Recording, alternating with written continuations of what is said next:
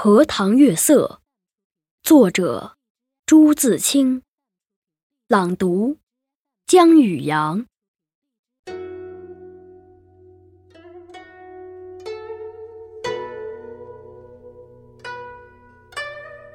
这几天心里颇不宁静。今晚在院子里坐着乘凉，忽然想起日日走过的荷塘。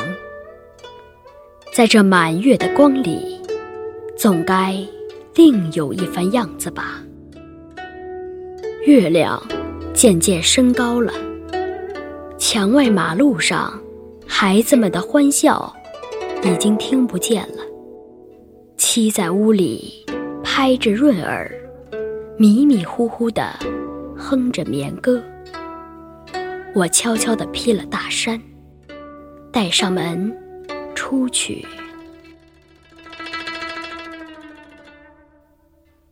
沿着荷塘是一条曲折的小梅泄路。这是一条幽僻的路，白天也少人走，夜晚更加寂寞。荷塘四面长着许多树，蓊蓊郁郁的。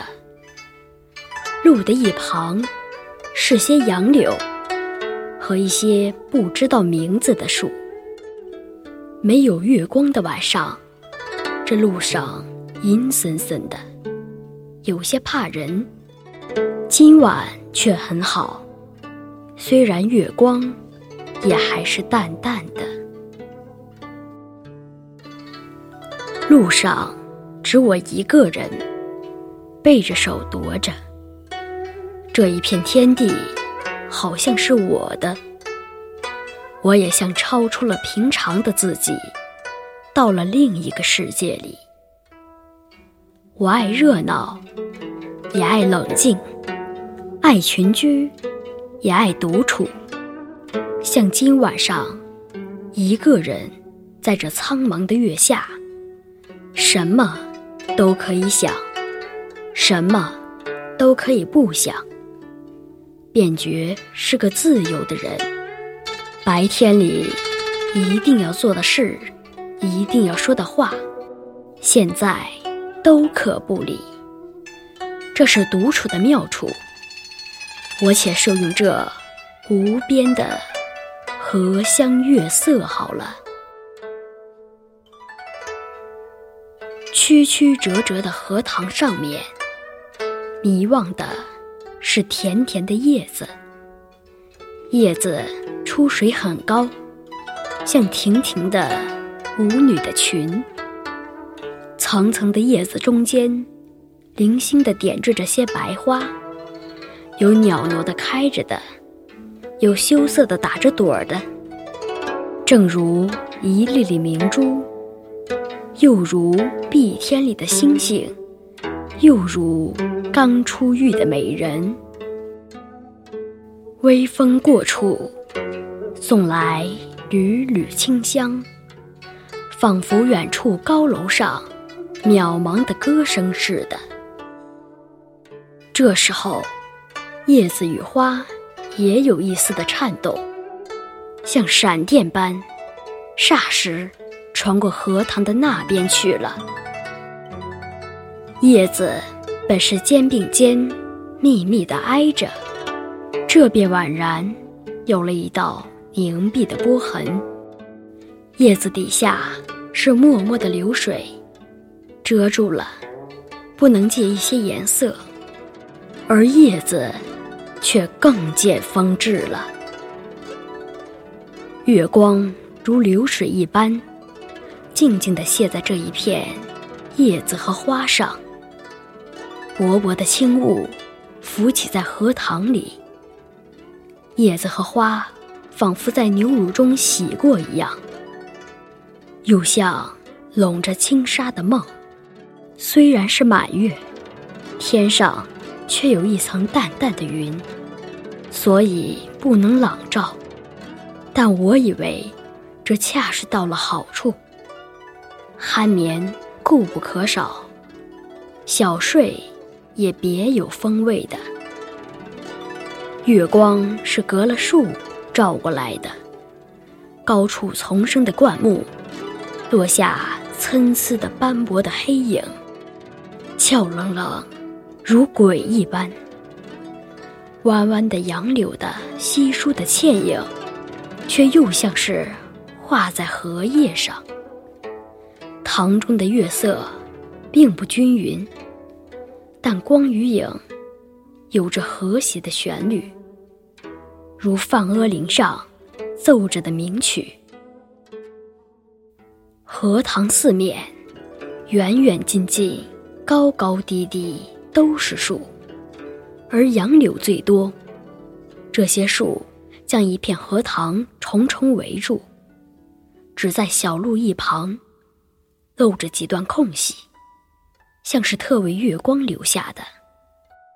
树色一粒，是阴阴的，乍看像一团烟雾，但杨柳的风姿，便在烟雾里也变得出。树梢上，隐隐约约的。是一带远山，只有些大意罢了。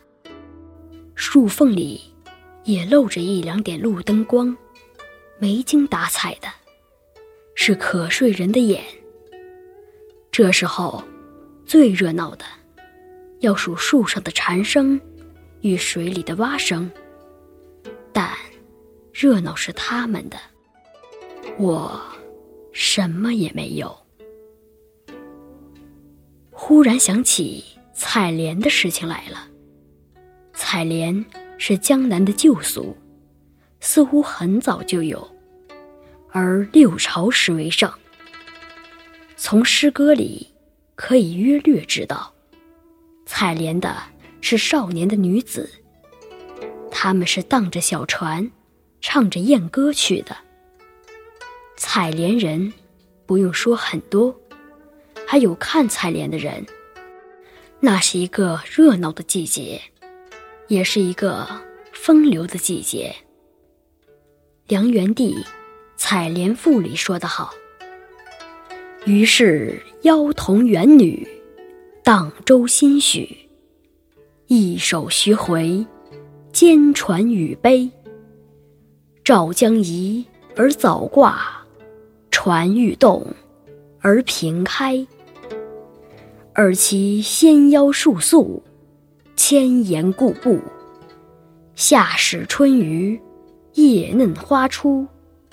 恐沾裳而浅笑，畏轻船而敛居。可见当时西游的光景了。这真是有趣的事。可惜我们现在早已。无福消受了。于是又记起《西洲曲》里的句子：“采莲南塘秋，莲花过人头。低头弄莲子，莲子清如水。”今晚若有采莲人，这儿的莲花。也算得过人头了，只不见一些流水的影子，是不行的。这令我到底惦着江南了。这样想着，猛一抬头，不觉已是自己的门前。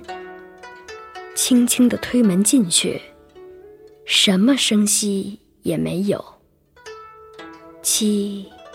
已睡熟好久了。